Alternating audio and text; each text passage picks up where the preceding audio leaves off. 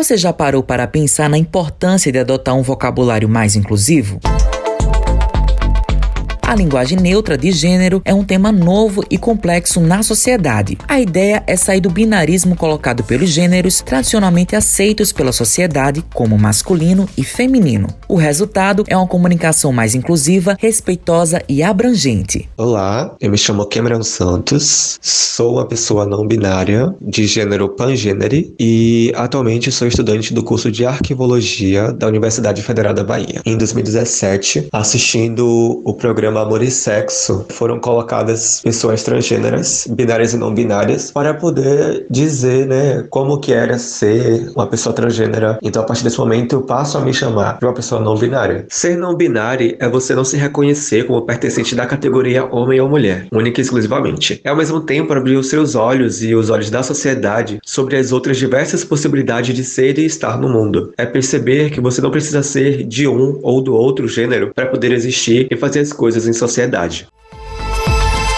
Cameron conta o que é linguagem neutra e os desafios na sociedade. É um mecanismo linguístico sugerido pela comunidade não binária para a inclusão das nossas identidades e dos pronomes que nós gostamos de ser chamados. Por exemplo, no português temos ele e ela, mas não temos um pronome próprio para uma pessoa não binária. Daí vieram sugestões de aplicação, sendo as mais inclusivas ele e elo. Eu poderia sinalizar duas principais importâncias no uso da linguagem neutra. A primeira é a sinalização da existência de pessoas não binárias no espaço, uma vez que estamos demarcando a existência de um indivíduo que não é homem nem mulher. Também a gente pode apontar uma diminuição do sexismo linguístico que temos atualmente. Afinal, quando no espaço nós temos 21 pessoas e dessas apenas uma é homem, nós precisamos usar o todos ao invés do todas. A linguagem neutra, por ser neutra, poderia ser utilizada nestes momentos também. Daí, ao invés de falarmos todos ou todos e todas, ou apenas todas, nós podemos falar simplesmente todes. Sejam todos bem-vindos. Olá, eu me chamo Alexandre Crawford eu sou recém-formado em História pela PUC de Campinas.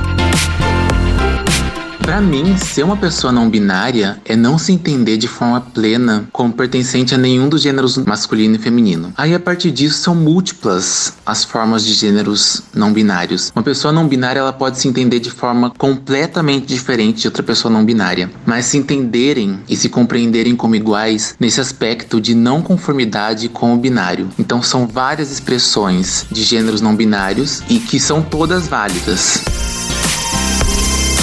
Alexandre fala que a linguagem neutra é uma forma de inclusão à diversidade. É uma coisa muito fácil de se aprender e eu tenho praticado bastante é, utilizar a linguagem neutra. Vez ou outra eu encontro uma pessoa não binária que prefere ser chamada pelos pronomes neutros e é o mínimo que você pode fazer para respeitar uma pessoa não binária que prefere o uso da linguagem neutra. E existe uma página que se chama Wiki Identidades e lá tem todos os sistemas muito bem explicados para que não haja dúvida sobre como usar essa linguagem. É importante a implementação da linguagem neutra, não como única, mas como válida, para incluir as pessoas não binárias ao meio. É uma forma de respeitar o curso da língua que tem se adaptado cada vez mais à linguagem neutra e que está em constante mudança, e isso é um fato.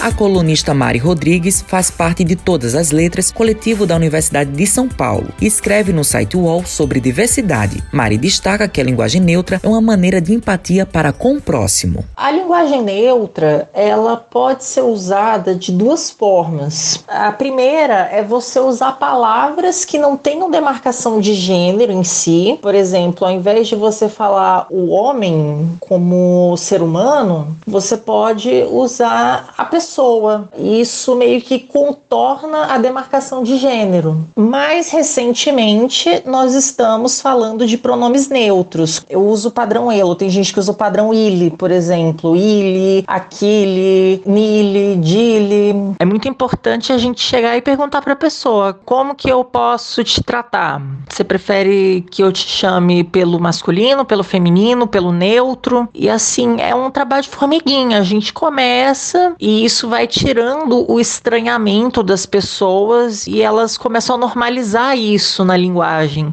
Meu nome é Bruni Correia, eu sou jornalista, professora de inglês, tenho 30 anos e sou não binária.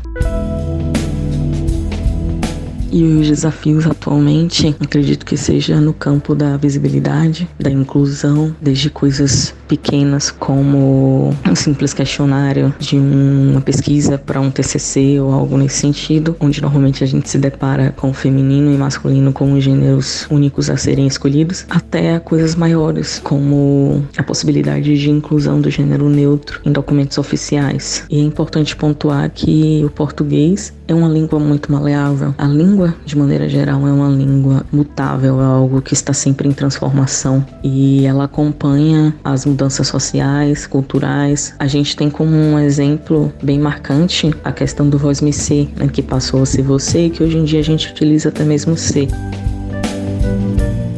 psicólogo, terapeuta e educador sexual Breno Rosostolato pontua que a não binaridade é também uma questão de política social. Politicamente, as pessoas se posicionam diante da sociedade e as posições, os posicionamentos sociais são posicionamentos também políticos, aonde você cria espaços de diálogos, reconhecimento de diferenças, você tem voz, você é reconhecido, você tem representatividade, tudo isso faz parte de um ser político, ou seja, a política ela ela contempla, né, daí a ideia de democracia, né, do democrático, contempla as várias possibilidades, a multiplicidade, a diversidade e a pluralidade do ser humano. Portanto, a não binaridade, além de uma desconstrução da ideia fixa de gênero, também é um posicionamento político enquanto seres políticos.